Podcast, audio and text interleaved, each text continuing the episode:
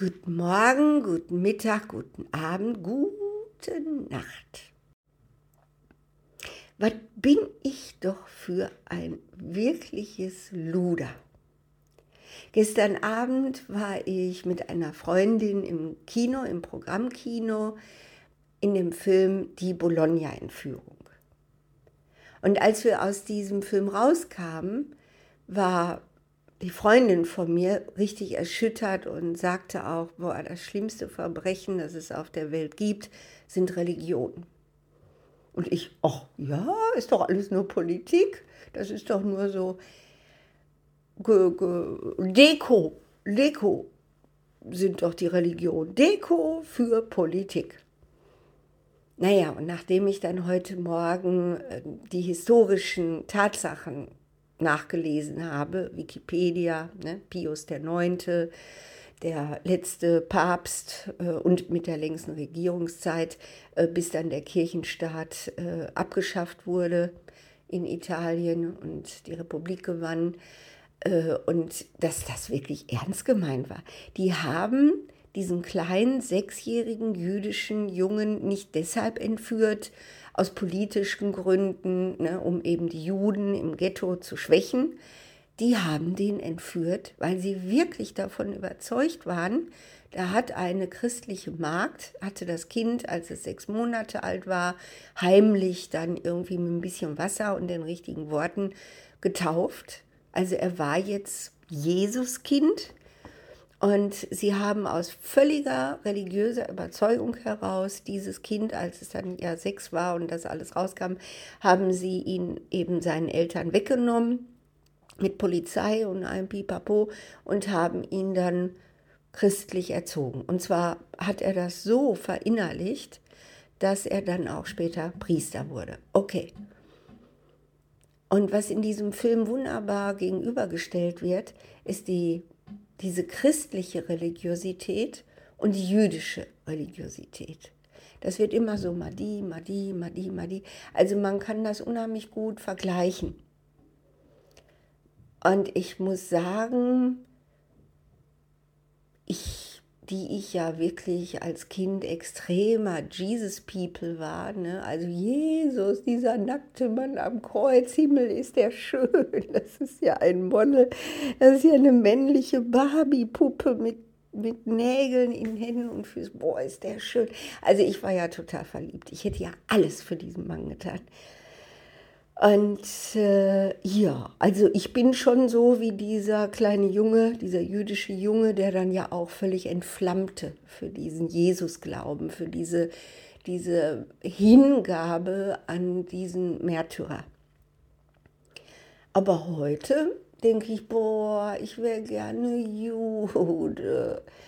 Dieses Gefühl eben auch, dieses ganz klare Gefühl, ich gehöre zum auserwählten Volk und dadurch habe ich eine Aufgabe, dadurch habe ich eine Verantwortung und dadurch habe ich ganz klare Richtlinien in meinem Leben, von denen weiche ich kein bisschen ab. Gut, das haben die Christen jetzt auch, aber dieses mit diesem auserwählten Volk, mit diesem Adligen, sag ich mal, ne, ich finde das richtig gut. Ich finde das wirklich richtig gut, das gefällt mir.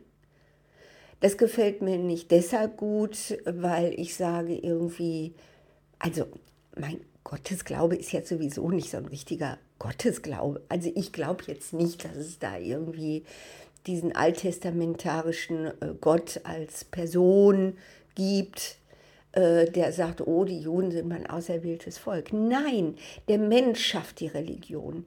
Der Mensch schafft eben das, woran er glaubt und gibt ihm eine Form. Dass das dann später mit Politik alles immer mehr durchwebt wird, wie alles bei uns, alles, egal was passiert. Wie die Digitalisierung aufkam, mein Gott, da war es eine Graswurzelrevolution, da war es eine Demokratie von unten, Eva war total begeistert. Und was ist es jetzt? Jetzt ist es eben Kontroll- und Steuerungselement von oben. Ja, alles wird immer politisch genutzt, was erfolgreich ist. Okay, aber diese Überzeugung, die dieses Nomadenvolk damals im Alten Testament, der Juden, die dann in die Städte zogen, die dann eben etwas aufbauten, diese innere Überzeugung auserwählt zu sein. Die finde ich großartig.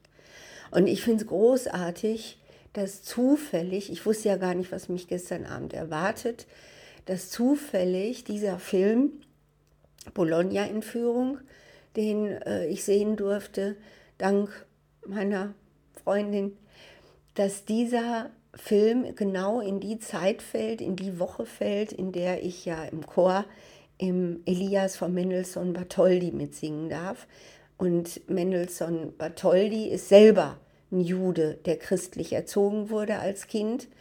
Und in diesem Oratorium singen wir tatsächlich genau die Worte, die eben in dem Film die Juden beten.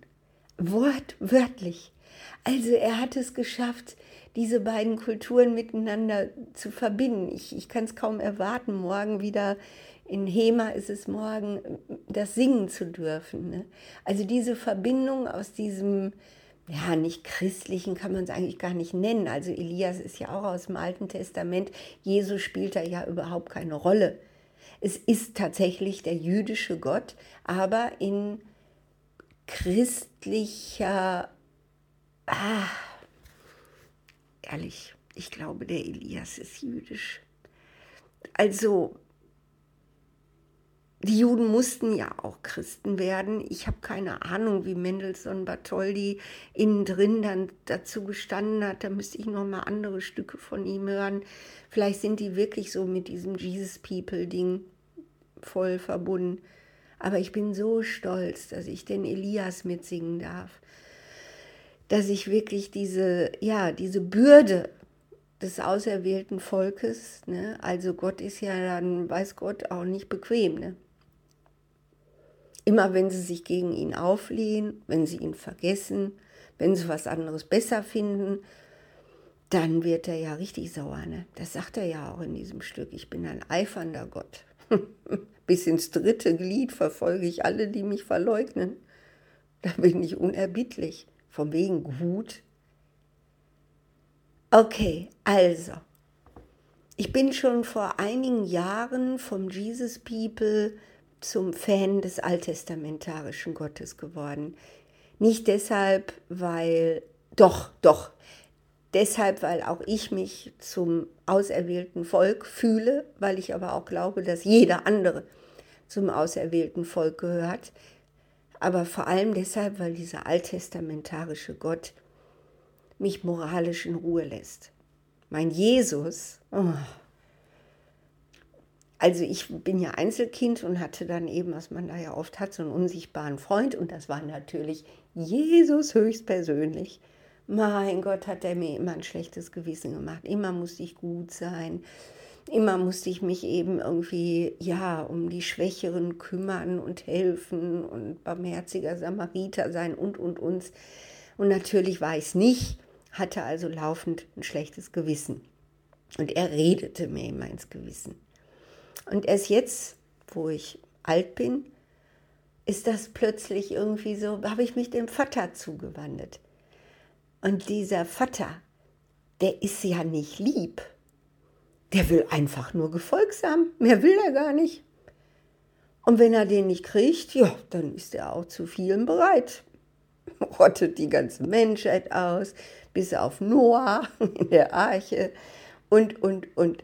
Also, wisst ihr, dieser alttestamentarische Gott ist der uns die Freiheit gibt, Lumpen zu sein.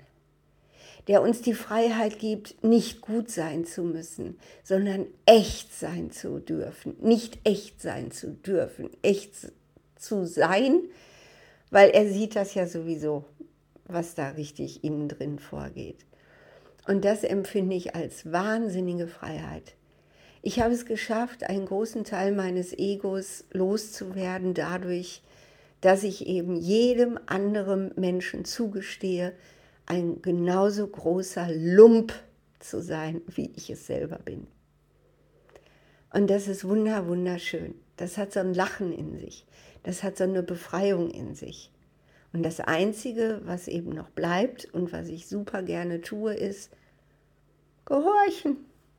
Ich steige dann hinterher nach dem Kino, steige ich in die Bahn, schön in meine erste Klasse, wo ich meine Ruhe habe. Da zahle ich ja 50 € im Monat für, ne? Nur dass ich in die erste Klasse darf.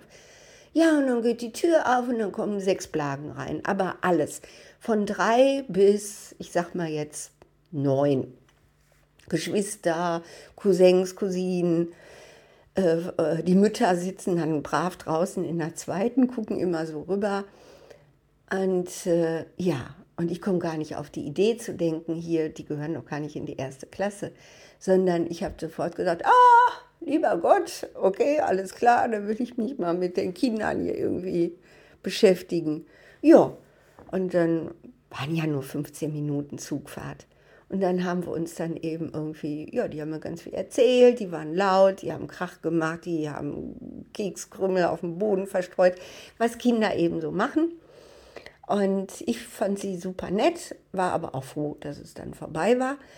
Und als ich zum Ausgang ging, um auszusteigen am Wittner Bahnhof, haben dann die, keine Ahnung, eine Mutter, eine junge Frau und 2 ältere, wahrscheinlich Omas, die haben mich dann angesprochen, wie man das so macht. Und dann habe ich denen gesagt, Kinder, sage ich, ich bin eine ganz schlimme Oma. Ich habe zwar 4 Kinder, aber als die dann erwachsen wurden, habe ich angefangen zu arbeiten und ich liebe meine Arbeit.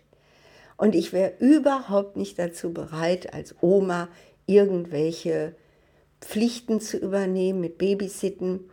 Und Gott sei Dank haben meine Enkel auch alle super tolle Omas und Opas auf der Schwiegerelternseite. Ich bin komplett entlastet und das tut mir gut.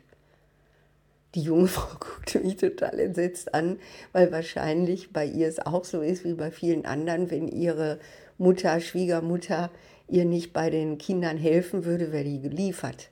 Und die hatten echt Power, die Blagen. Ne? Und sie sagte, ja, aber, ich wusste gar nicht, was sie sagen sollte, aber die Oma, die so in meinem Alter war, ich hätte ihr fast zugezwinkert, die grinste, die saß da und die hat mich so gut verstanden, so mit Kopftuch, so richtig traditionell, ne? Aber die hat so verstanden, was ich meinte. Freiheit! Ja, und so, wie ich dann ausstieg, ne, und mich auch überhaupt nicht dafür geschämt habe, dass ich so bin, wie ich bin, sondern das so frei und offen erzählen konnte. Ich will keine Oma sein. Ja, wie viele Enkel haben Sie denn? 2. Stimmt gar nicht, es sind 3. Aber das habe ich erst beim Treppe runtergehen, habe ich das nochmal nachgezählt. Das Jahr sind ja 3. Egal, es ist egal. Wisst ihr, der Gott, an den ich glaube, der hat keine Moral, der ist einfach nur groß.